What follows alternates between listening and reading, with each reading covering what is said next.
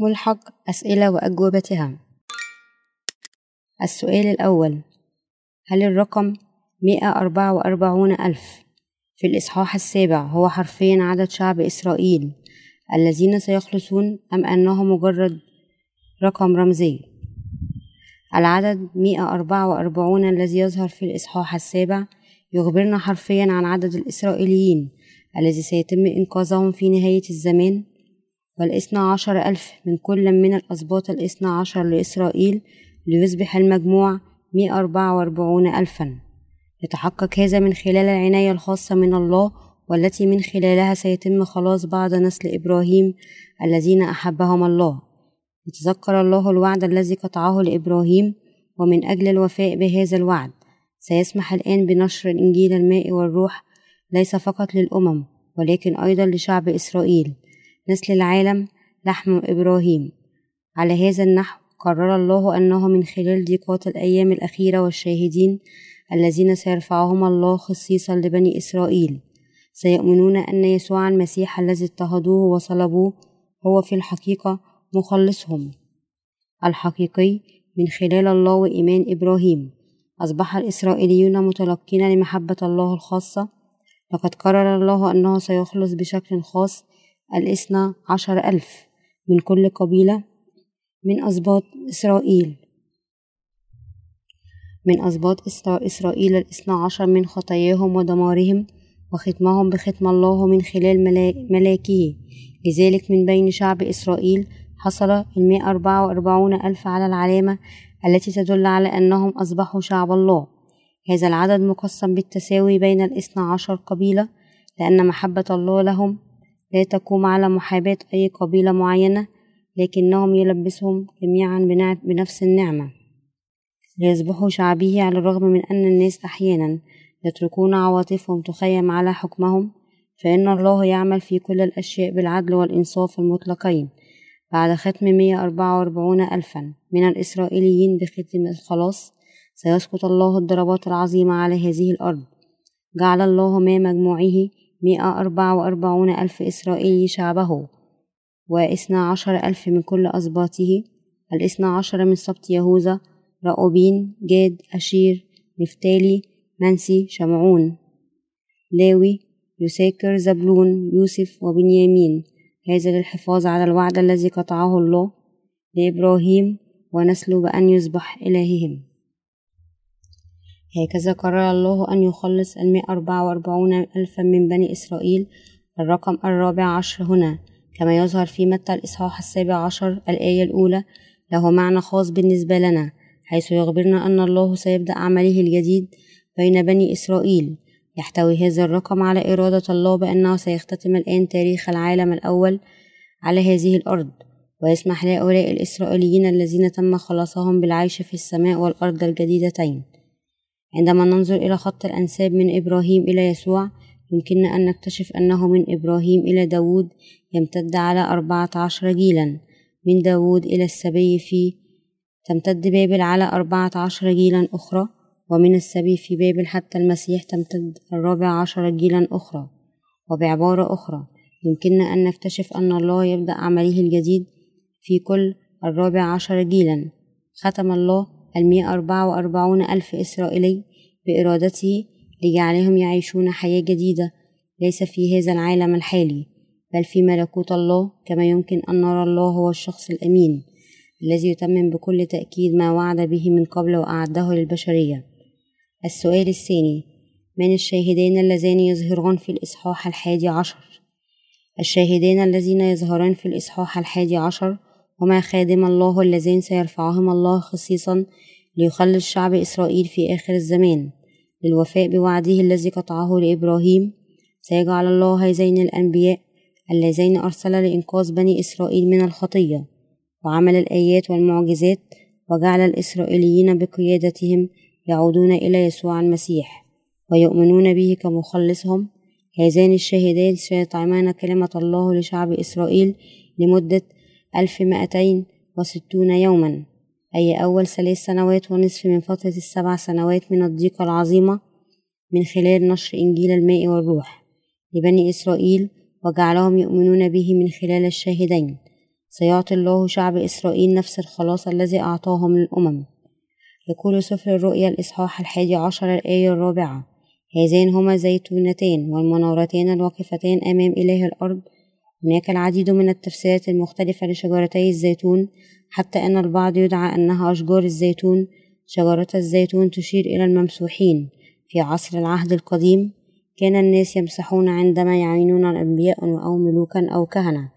نزل عليهم الروح القدس عندما تم مسحهم على هذا النحو. تشير شجرة الزيتون إلى يسوع المسيح الذي حبل به من الروح القدس. رمي الإصحاح السابع عشر الآية الحادية عشر. ومع ذلك بالنظر إلى رؤيا الحادي عشر الآية الأولى ثم أعطيت قصبة مثل عصا القياس ووقف الملاك قائلا قم وقص هيكل الله والمسبح والعاملين فيه يجب أن ندرك أن محور الإصحاح الحادي عشر على خلاص شعب إسرائيل وبمعنى آخر من هذا الوقت سيبدأ عمل نشر إنجيل الماء والروح لبني إسرائيل وتحررهم من كل أساميهم من خلال نعمة الخلاص التي أعطاها يسوع المسيح. تشير المنارة في الكتاب المقدس إلى كنيسة الله على هذا النحو. تشير المنارتين إلى كنيسة الله التي تأسست بين الأمم والكنيسة الممسوح بها لبني إسرائيل. الله ليس إله بني إسرائيل فقط بل هو إله الأمم أيضا. لأنه إله الجميع على هذا النحو بين بني إسرائيل والأمم على حد سواء. أسس الله كنيسته في كليهما من خلال كنيسته يقوم بعمل خلاص النفوس من الخطية حتى اليوم الأخير. منذ زمن العهد القديم كان لدي الإسرائيليين أنبياء تم تأسيسهم بموجب شريعة الله ومن خلالهم سمعوا كلمة الله لديهم شريعة موسى والأنبياء على هذا النحو. وهم يعرفون كل شيء عن نظام الذبائح ونبوات العهد القديم ولهذا السبب يطلبون أنبياء الله المعينين من شعوبهم كما يؤمنون بأنهم شعب الله المختار ولذلك فهم لا يأخذون الأمر على محمل الجد. ولا يستمعون إليه عندما يخبرهم الوثنيون بكلمة الله وهكذا فقط.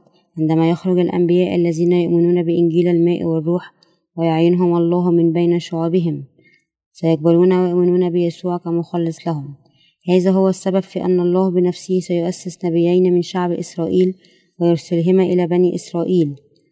فعلى هؤلاء الأنبياء في الواقع العديد من العجائب التي فعلها خدام الله المشهورين في العهد القديم من قبل. يخبرنا سفر الرؤيا الحادي عشر الآية الخامسة إلى السادسة وإن أراد أحد أن يؤذيهما تخرج النار من أفواههم وتلتهب أعدائهم وإن أراد أحد أن يؤذيهم وجب عليه أن يقتل على هذا النحو هؤلاء لديهم القدرة على إغلاق السماء حتى لا يسقط مطر في أيام نبوتهم ولهم سلطان على المياه لتحويلها إلى دم وضرب الأرض بكل الضربات كلما رغبوا في ذلك. ما لم يكن خدام الله هؤلاء لشعب إسرائيل يتمتعون بهذه القوة فلن يتوب الإسرائيليون. وبالتالي يكسر الله الشاهدين بقدرته سيعطي الله الشاهدين قوته الخاصة ليكرزوا بني إسرائيل بكلمة النبوة. عندما يكمل الشاهدان عملهما في نشر الإنجيل لبني إسرائيل سيظهر ضد المسيح في هذا العالم ويقف ضد كرازتهم بالإنجيل ويستشهدهم يخبرنا سفر الرؤيا. الحادي عشر الآية الثامنة. وتكون جثتهم على شارع المدينة العظيمة التي تدعى روحيا سدوم ومصر حيث صلب ربنا أيضا. بعد أن بشروا جميع الإسرائيليين بالإنجيل وأكملوا بذلك جميع أعمال دعوتهم قتل الشاهدين بعد ذلك في المكان الذي صلب فيه يسوع من قبل هذه الحقيقة. تدعم التفسير القائل بأن هذين الشاهدين من بني إسرائيل لشعب إسرائيل عباد الله. في الختام سيرفع الله نبيه ليشهدوا لبني إسرائيل الذين رفضوا الإيمان بيسوع المسيح ورفضوه والذين هم مثل سدوم ومصر روحيا أن يسوع هو في الواقع مسيحهم الذي طال انتظاره من خلال هذين الشاهدين يرتديان قوته سيجعل الله الإسرائيليين يؤمنون بيسوع السؤال الثالث من هي المرأة في الإصحاح الثاني عشر؟ تشير المرأة في الإصحاح الثاني عشر إلى كنيسة الله في وسط الضيقة العظيمة من خلال المرأة التي اضطهدها التنين يظهر لنا الإصحاح الثاني عشر أن كنيسة الله ستضطر كثيرا من الشيطان تتضرر كثيرا من الشيطان عندما تأتي نهاية الزمان. ومع ذلك من خلال الحماية الخاصة من الله سوف تغلب كنيستي على الشيطان وضد المسيح بإيمانها وتنال مجد لبسها بركاته العظيمة. لأن القديسين الذين بقوا في كنيسة الله سيحصلون على غذاء الإيمان حتى في أوقات الضيقة. سوف يتغلبون على ضد المسيح وينتصرون بقبولهم استشهادهم بإيمانهم بإنجيل الماء والروح. رؤيا الإصحاح الثاني عشر الآية الثالثة عشر إلى السابعة عشر. يخبرنا الآن لما رأى التنين أنها قد طرح على الأرض اضطهد المرأة والتي ولدت الطفل الذكر لكن المرأة أعطيت جناحين من نسر عظيم لكي تطير في البرية إلى مكانها حيث تتغذى لفترة وأوقات ونصف. ومن وجود الحية فكانت تقذف الحية من فمها كطوفان. وراء المرأة حتى يجرفها الطوفان. لكن الأرض ساعدت المرأة وفتحت المرأة وفتحت الأرض بفمها وابتلعت الطوفان الذي ألقاها التنين من فمه فغضب التنين على المرأة وذهب ليصنع حربا مع بقية نسلها الذين يحفظون وصايا الله ويشهدون بيسوع المسيح. الشيطان الذي كثيرا ما يوصف بالتنين في الكتاب المقدس كان في الأصل ملكا طرد من السماء لسعيه للسيطرة على مكان الله لأن الشيطان مع الملائكة الآخرين الذين تبعوه طردوا من السماء نتيجة لذلك ومع علمها أنه سيفيد قريبا في الهاوية نزل بعد ذلك إلى هذه الأرض واضطهد كنيسة الله وقديسيه وعلى الرغم من أن الشيطان حاول منع يسوع من فعل ما أتى لهذه الأرض أي إنقاذ البشرية إلا أن المسيح حمل خطايا البشرية بنفسه بمعموديته وسفك دمه وقام من الأموات. ومع ذلك من خلال خداع العديد من الناس وتحويلهم إلى حلفاء له جعلهم الشيطان يقفون ضد المسيح والقديسين. مع العلم أن أيامه معدودة فإنه يحرض أهل هذه الأرض على الوقوف في وجه الله ويضطهد قديسيه يهاجم الشيطان قديسي الله المحبوبين بالخطية إلى ما لا نهاية لأنه يعلم جيدا أن الوقت ينفذ لقد جعل كل شخص في هذا العالم يطارد الخطية ويقوي قلوبهم للوقوف ضد الله وقديسيه بخطاياهم. لكن الله لديه نعمة خاصة يخبئها لقديسيه يحب القديسين الذين بقوا داخل كنيسته هذه النعمة هي أنه سوف يرعى القديسين بتغذية الإيمان في كنيسة الله خلال السنوات الثلاثة والنصف الأولى من الضيقة قبل أن يظهر المسيح في هذا العالم. ويخدع الناس ويجعلهم في خدامه ليقفوا ضده ويضطهدون الله وقديسيه. لماذا؟ لأنه عندما يأتي وقت تفشي الخطية وظهور ضد المسيح يجب استشهاد القديسين. السؤال الرابع ما هي بابل؟ كلمة بابل مستخدمة في الكتاب المقدس للإشارة إلى هذا العالم الذي افترق عن الله. يمكن العثور على قصة برج بابل في العهد القديم. عندما جمع الناس قوتهم سعيا لبناء برج بابل لترك الله منعهم الله من بناء البرج وأسقطه وأربك لغتهم وشتتهم حوله. وبالمثل فإن هذا العالم يشبه زمن برج بابل لقد زنى ملوك الأرض وعاشوا برفاهية أشياء هذا العالم وتجاهل جميع التجار الله في حياتهم مشغولين جدا ببيع وشراء كل ما أعطاهم إياه. باستخدام الدين عاش الأنبياء الكذب حياتهم وهم يتحدثون بصوت عالي وتحولوا إلى تجار يتاجرون في أرواح الناس ويجمعون ثروة من الممتلكات المادية لهذا العالم وأحبوا العالم. قائلين إنه لا يوجد عالم بنته البشرية حتى الآن أفضل من العالم الحالي. هكذا عندما تأتي نهاية الزمان سيكون هذا العالم قذرا جدا أمام الله وستنتشر الخطية. عندما تأتي نهاية الزمان سيكون هذا العالم قذرا جدا أمام الله وستنتشر الخطية فيه لدرجة أن الله لن يكون لديه خيار سوى هدم العالم الذي خلقه هو. حب العالم أكثر من اللازم اعتبره الناس بمثابة إلههم مؤمنين به ويتبعونه على هذا النحو.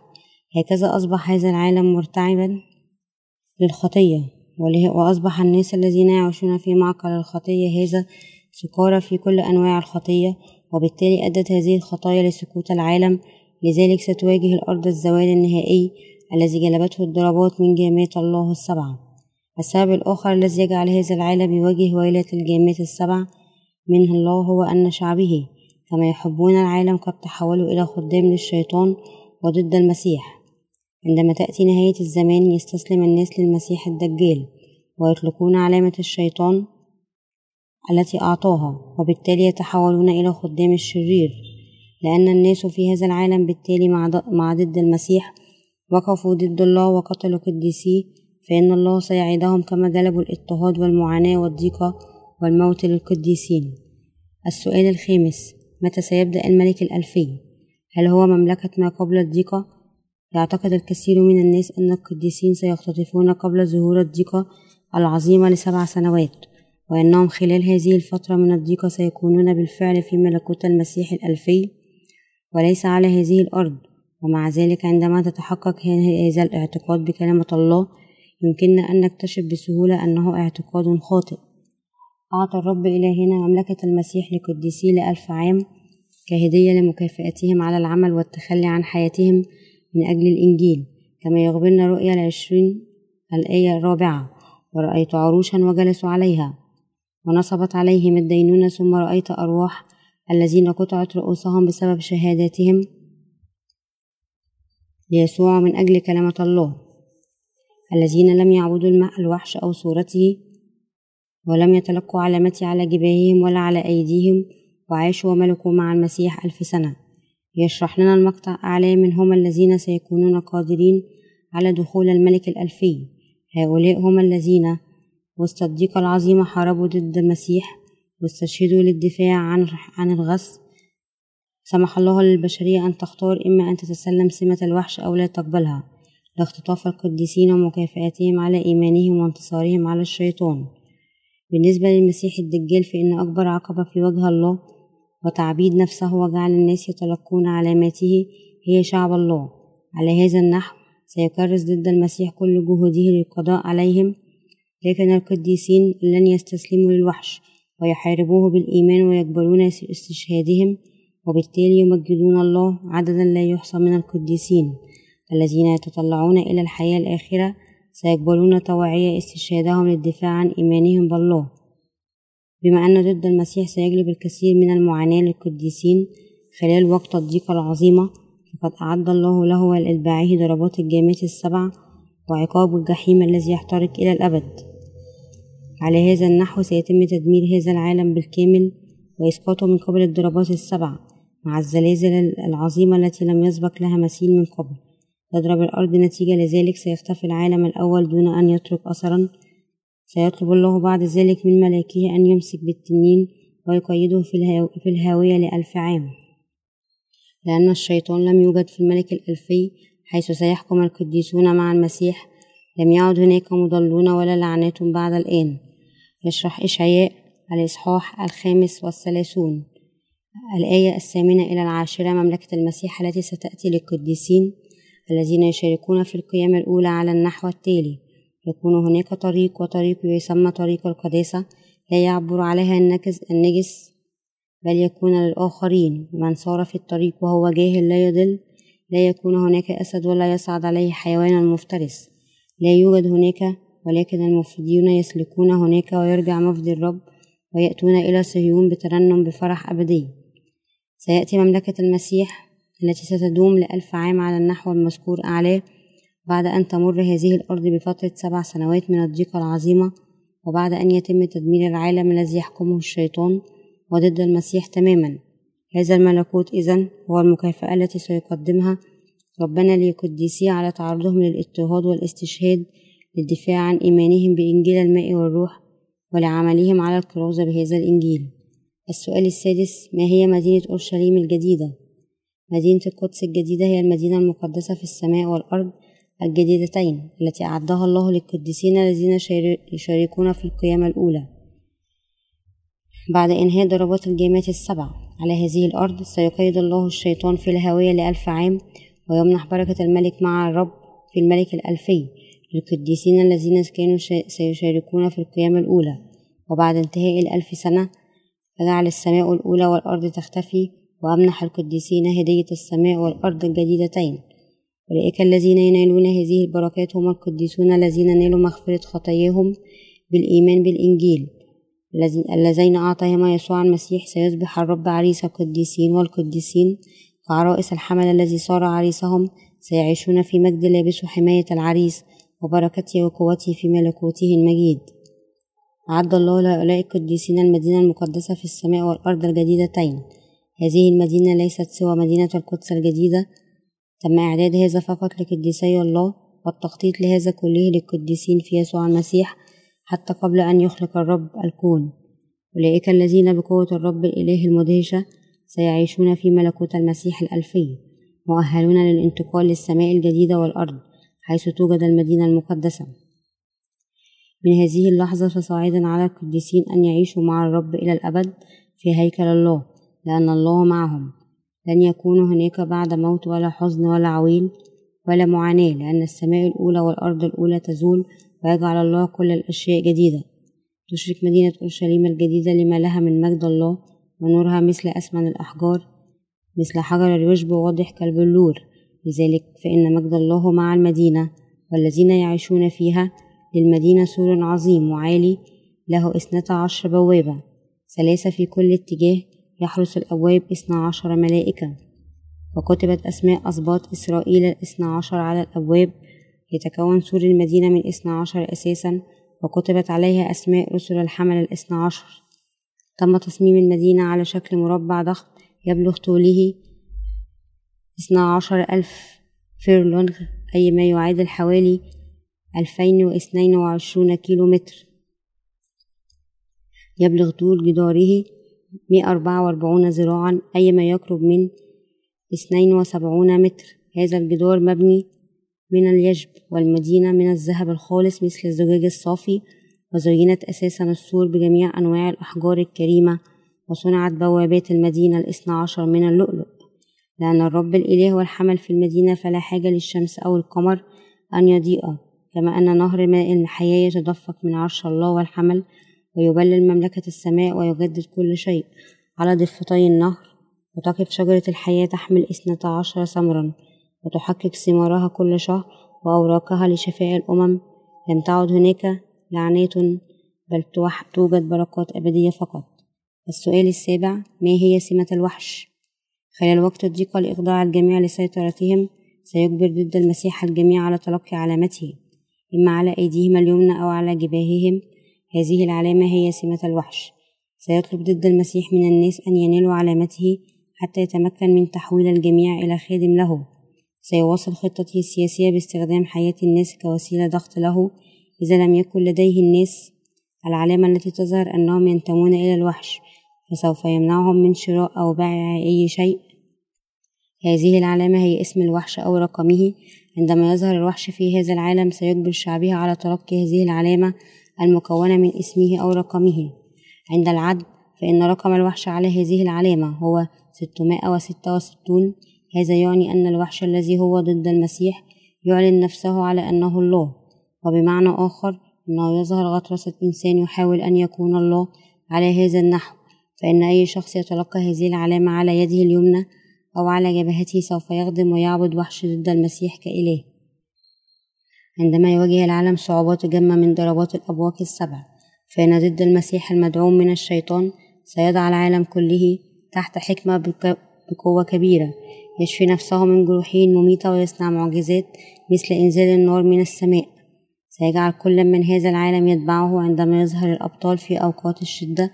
فإن ضد المسيح الرجل الذي استلم قوته من الشيطان سيحل المشاكل الصعبة التي يواجهها العالم بسلطة كبيرة. لذلك يقوم ضد المسيح بعمله الأخير بمساعدة من وحش آخر طالعا من الأرض. يرغم الوحش الثاني الناس على عمل. صورة بعد الوحش الأول ضد المسيح يعطي نفسا لصورة الوحش هذه بقوة الشيطان ويجعلها تتكلم ويقتل كل من لا يعبد صورة الوحش. يجعل الجميع يأخذ علامته على الجبهة اليمنى أو على الجبهة ويمنع من لا يقبل العلامة من شراء أو بيع أي شيء.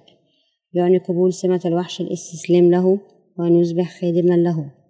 لا يتم الحصول على العلامة عن طريق الإكراه الجسدي ولكن بقرار شخصي وعقلاني. ولكن لأنه بدون تلقي هذه العلامة لا يمكن لأحد أن يشتري أو يبيع أي شيء أو حتى أن يعيش. فإن كل الناس في العالم الذين لم يتلقوا مغفرة الخطية سيقفون إلى جانب الوحش وينتهي بهم الأمر بالاستسلام له. أولئك الذين يستسلمون للوحش يتلقون علامته يطرحون جميعا مع الشيطان في البحيرة المتقدة بالنار والكبريت من المسيحيين الإسميين الذين لم يولدوا بعد مرة أخرى لأن قلوبهم لم يسكنها الروح القدس يستسلمون أمام الشيطان في النهاية ويستلمون علامته على أيديهم اليمنى أو جباههم ويعبدونه كإله. في هذا الوقت فقط أولئك الذين نالوا مغفرة الخطية والذين لديهم الروح القدس في قلوبهم سيكونون قادرين على مقاومة طلب الوحش لتلقي علامته ومحاربة والتغلب على ضد المسيح بالإيمان. السؤال الثامن من أو ما هي الكائنات الحية الأربعة التي تقف أمام عرش الله؟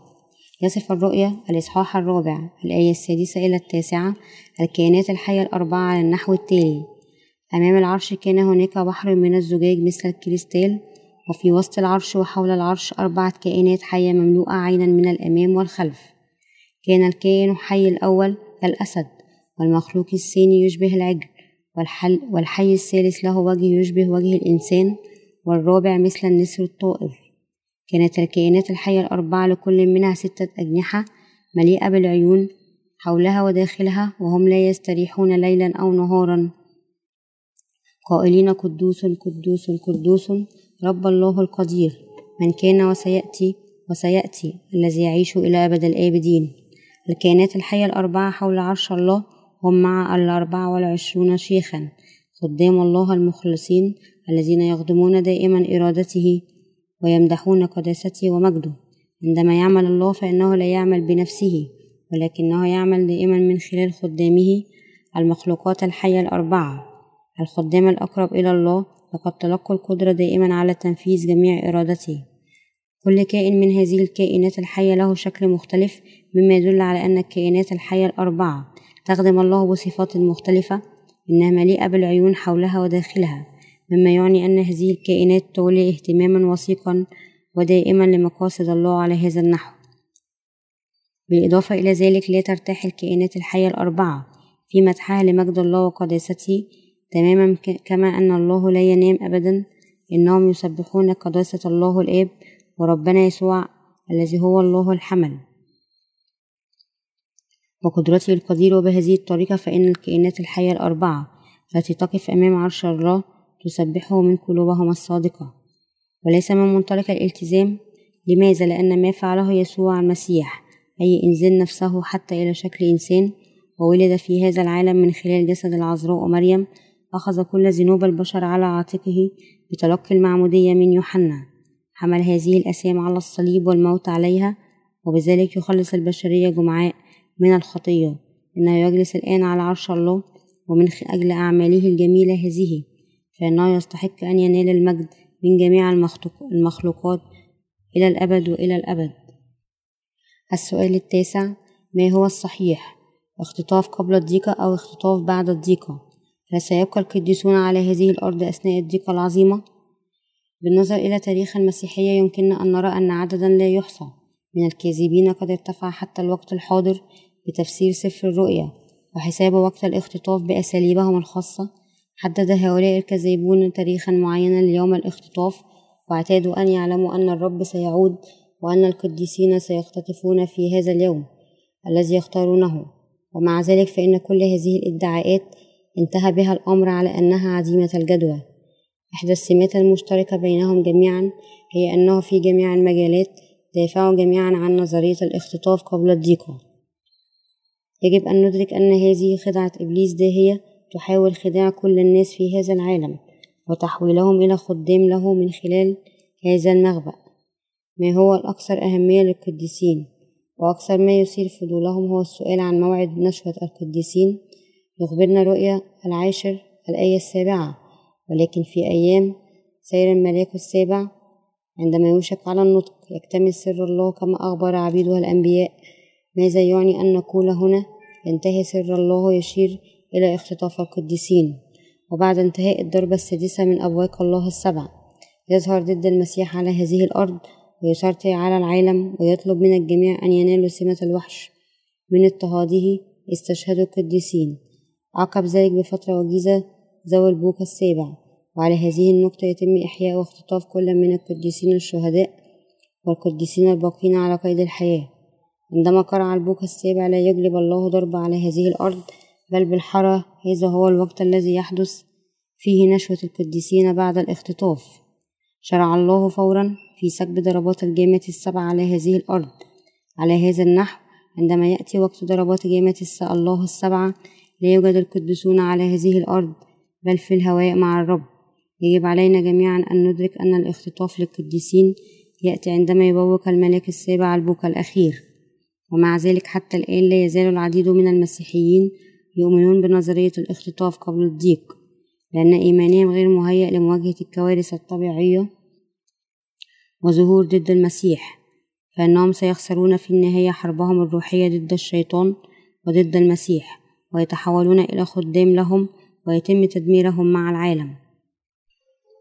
السنوات الثلاثة والنصف الأولى من فترة السبع سنوات من الضيقة العظيمة هي وقت ضربات الأبواق السبع.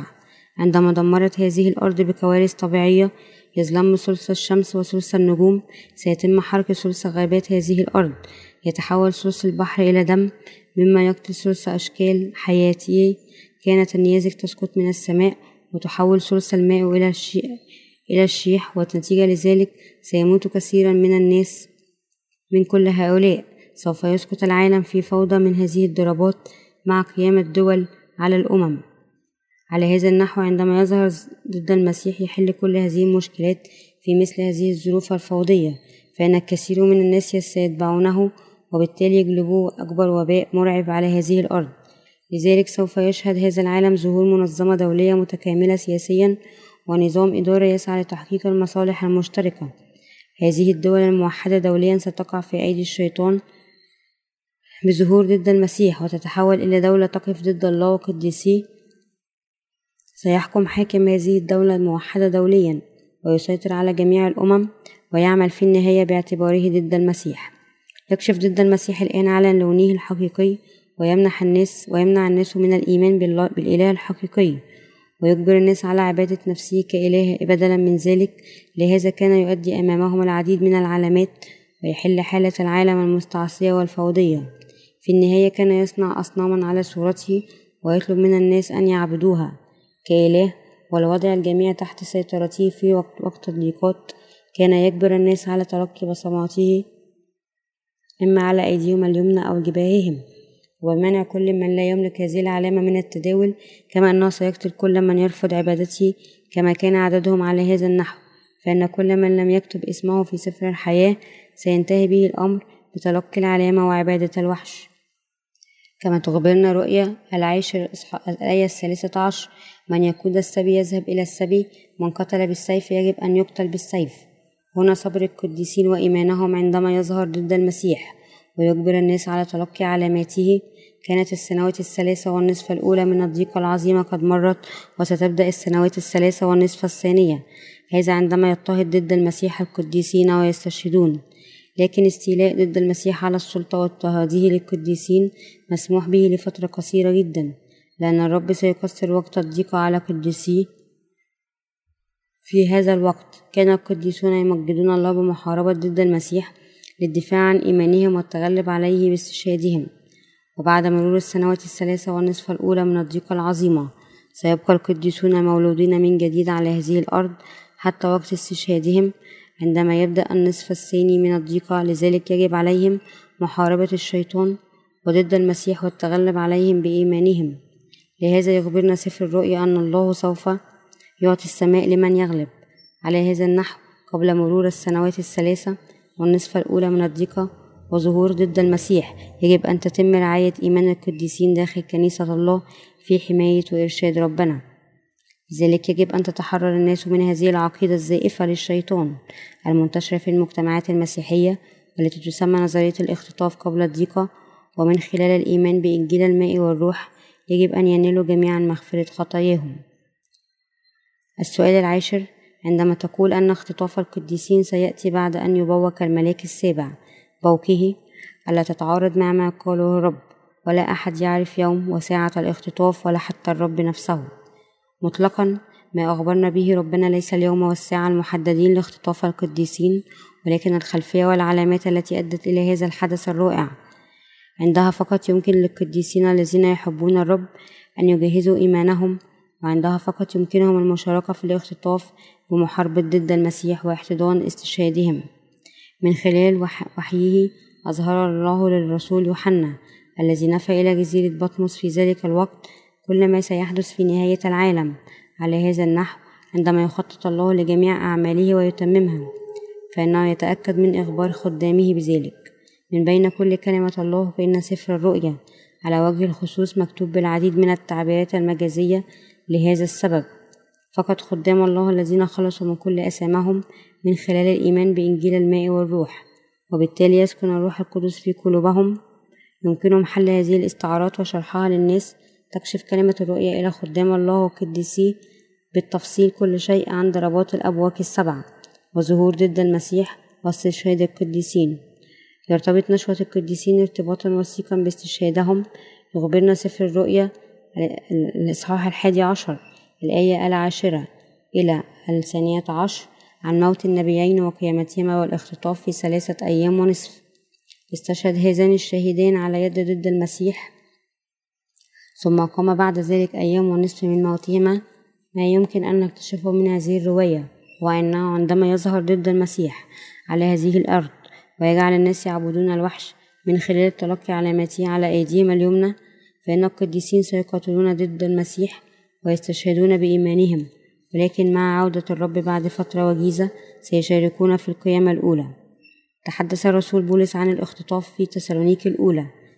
الإصحاح الرابع الآية السادسة عشر إلى السابعة عشر.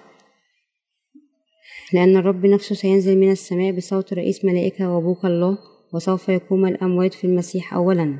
ثم نحن الأحياء الباقين سنخطف معهم في السحب لملاقاة الرب في الهواء.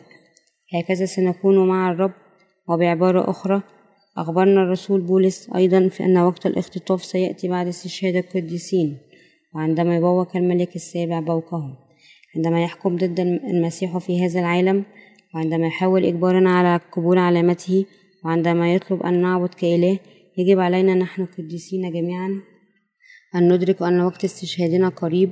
ويجب علينا أيضا أن نعتقد بأنه بعد فترة وجيزة من استشهادنا ستأتي قيامتنا والاختطاف. السؤال الحادي عشر. تقول أن يسوع سيعود لاختطاف القديسين وأنه سينزل على هذه الأرض ليشن حرب هرمجدون؟ أيضا. هل تقول إذا أن الرب سينزل على هذه الأرض مرتين؟ ما هو الفرق بين هذين, هذين الاثنين؟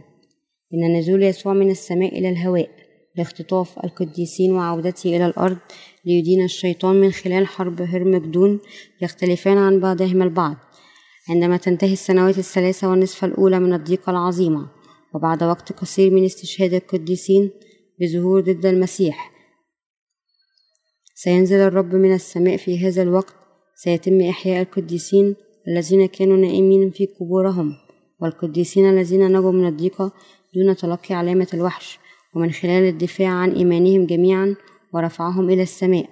ويلتقون بالرب في الهواء من هذه اللحظة فصاعدا سيكون القديسون دائما مع الرب. لم ينزل الرب إلى الأرض في هذا الوقت. لماذا؟ لأن ضربات الجامات السبعة التي ستدين الشيطان وضد المسيح ما زالت تسكب على هذه الأرض. هكذا أخبرنا الرسول بولس في تسالونيكي الأولى الإصحاح السابع عشر الآية الرابعة. ثم نحن الأحياء الباقين سنخطف معهم في السحب لملاقاة الرب في الهواء. وهكذا سنكون دائما مع الرب القديسون الذين قاتلوا ضد المسيح واستشهدوا للدفاع عن إيمانهم. سيشاركون في القيامة الأولى ويلتقون بالرب في الهواء.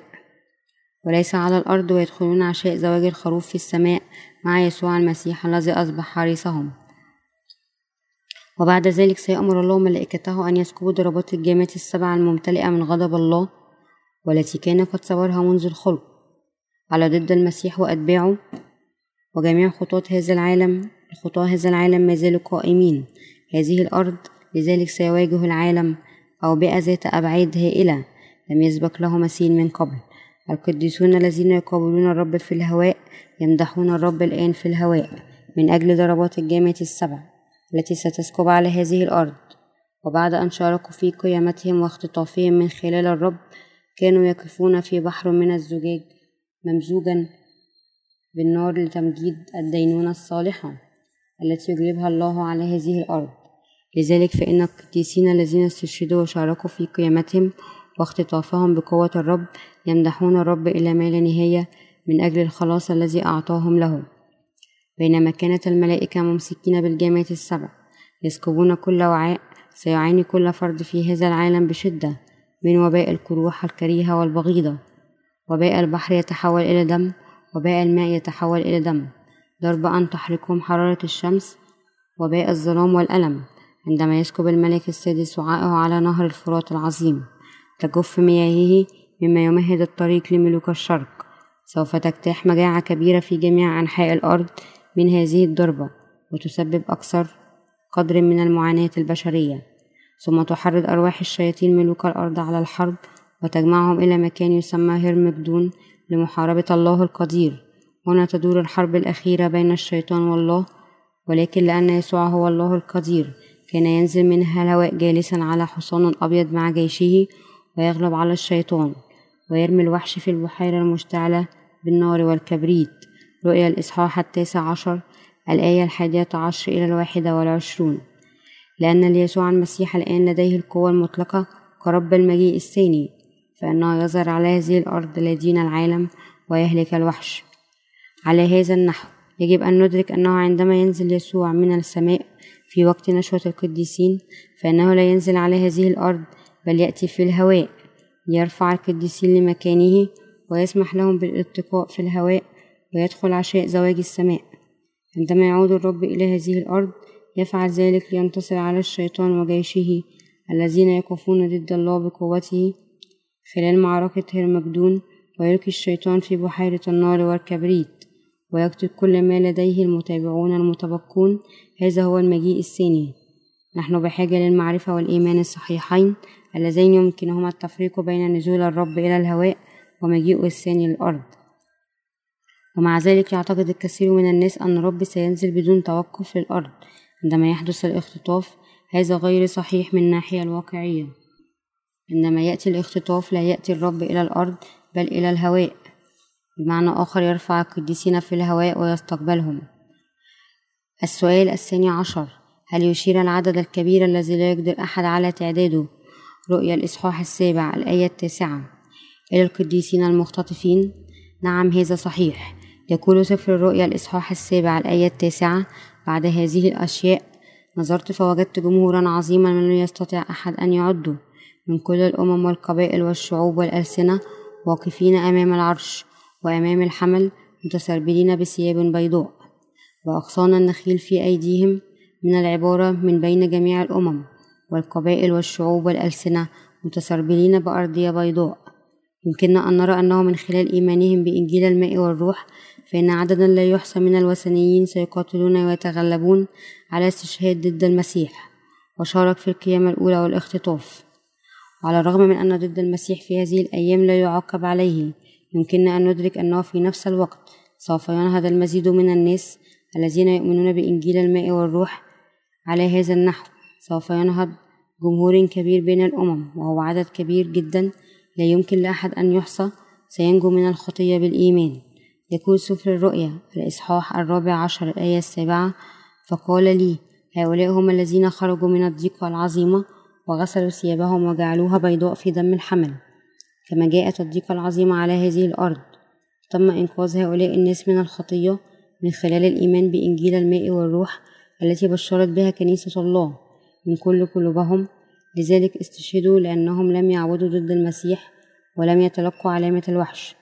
على يدهم اليمنى أو جبهتهم وانضموا لقيامة القديسين واختطافهم.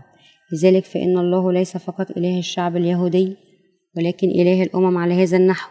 سيتأكد أنه عندما تأتي الأيام الأخيرة من الضيقة العظيمة سيؤمن عدد لا يحصى من الأمم من جميع الأمم والقبائل والشعوب والألسنة بإنجيل الماء والروح ويحصلون على مغفرة الخطية والوقوف بين صفوف الشهداء.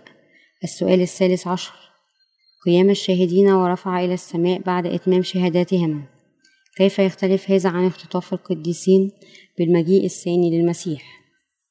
كما أوضحت مع إجابتي على السؤال الثاني فإن هذين الشاهدين هما خدام الله الخاصان الذين سيرفعهم من شعب إسرائيل لإنقاذ بني إسرائيل.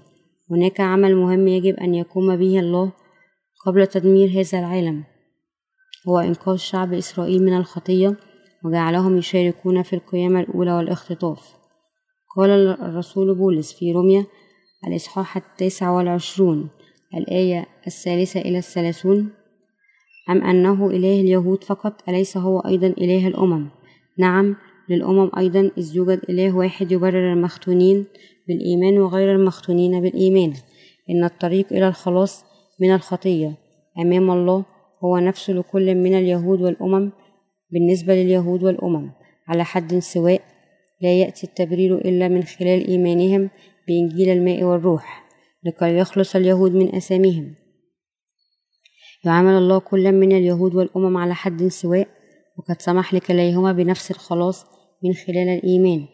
لهذا سمح الله لشهاديه للشعب اليهودي خلال فترة السنوات الثلاثة والنصف الأولى من الضيقة العظيمة. ولماذا سمح هؤلاء الشهداء أن يكرزوا لهم بإنجيل الماء والروح. فيما يتعلق بهذين الشاهدين يشير الإصحاح الحادي عشر من سفر الرؤيا إلى شجرتي الزيتون والمنارتين. تشير شجرة الزيتون إلى هذين الخادمين لله الذي كان سيسمح به لخلاص بني إسرائيل. وتشير المنارتان لكنيستي الله وهما من بني إسرائيل والأمم. بعبارة أخرى سيسمح الله لكنيستهم جنبا إلى جنب مع بعضهم البعض للتبشير بإنجيل الماء والروح لبني إسرائيل والأمم خلال السنوات الثلاثة والنصف الأولى. في الوقت الحالي لا توجد كنيسة الله بين بني إسرائيل ولكن عندما يفحص الله قلوبهم وعندما يحين وقته فإنه سيجهز قلوبهم لتقبل كلمته ويرفع الخادمين لهم ويجعلهم يقبلون يسوع المسيح كمخلص لهم. السؤال الرابع عشر.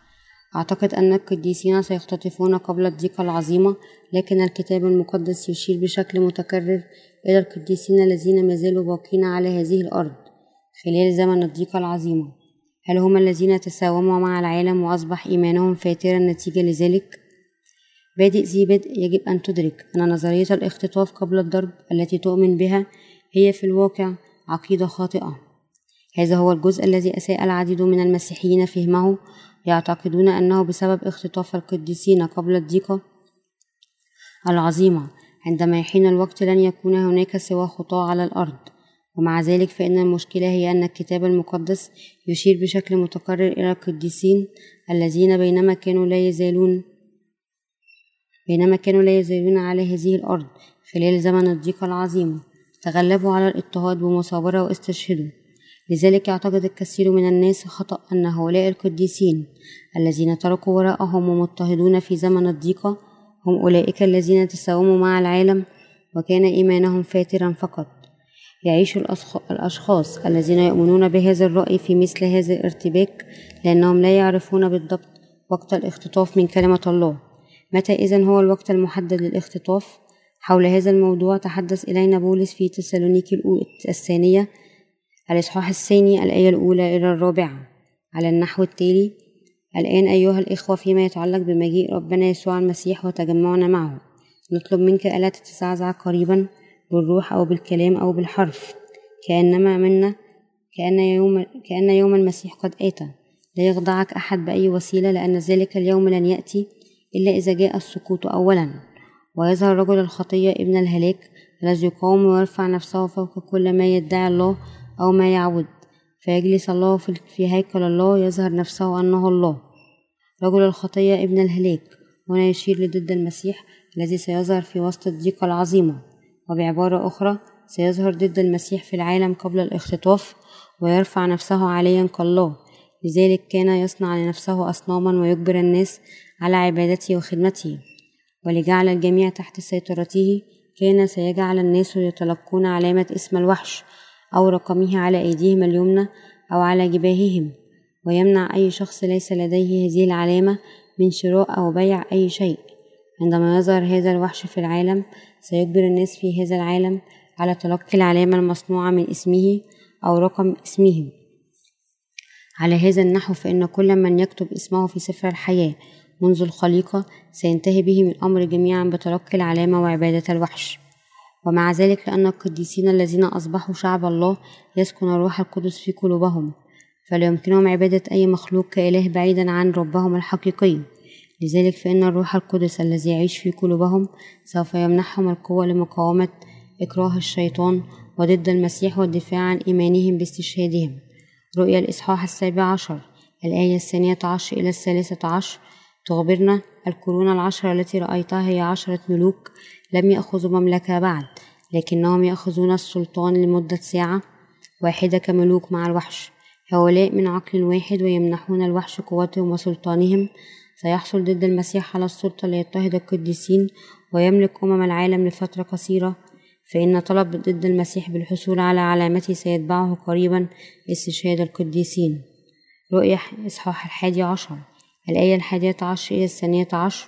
ومن ناحية أخرى كلنا الآن بعد ثلاثة أيام ونصف اليوم دخلهم روح حياة من الله ووقفوا على أقدامهم ووقع خوف عظيم على أولئك الذين رأوهم وسمعوا صوتا عاليا من السماء قائلا لهم اصعدوا إلى هنا. فصعدوا إلى السماء في سحابة ورآهم أعدائهم انطلاقا من هذه الحقيقة. أن الشاهدين تم إحيائهما واختطافهما في ثلاثة أيام ونصف. يمكننا أيضا أن نرى أن الفترة الفاصلة بين استشهادنا واختطافنا ليست طويلة أيضا. تم اختطاف هذين الشاهدين بالتزامن مع قيامتهما. عندما يعود الرب فإن القديسين الشهداء والقديسين الباقين على قيد الحياة الذين لم يتلقوا علامة الوحش سيقاومون جميعا ويرفعون في الهواء ويستقبلون الرب في الهواء. لذلك يمكننا أن ندرك أن ظهورا ضد المسيح واستشهاد القديسين وقيامتهم واختطافهم كلها مرتبطة ببعضها البعض. ارتباطا وثيقا وهكذا أوضح لنا بولس ويوحنا وقت نشرة القديسين. بمثل هذه التفاصيل جميع القديسين سوف يمرون خلال السنوات الثلاثة والنصف الأولى من الضيقة العظيمة إلى أن تنتهي ضربات الأبواق السبع في كل مكان وبعبارة أخرى سيكون جميعا على هذه الأرض. ومع ظهور ضد المسيح سيدخل القديسون فترة الثلاثة أعوام ونصف الثانية من الضيقة العظيمة وسيبقون على هذه الأرض حتى استشهدوا لرفضهم استلام علامة الوحش. وإدراكا لذلك يجب علينا جميعا أن نقبل تنشئته تنشئة الإيمان في كنيسة الله الآن في هذا الوقت الحاضر بالذات.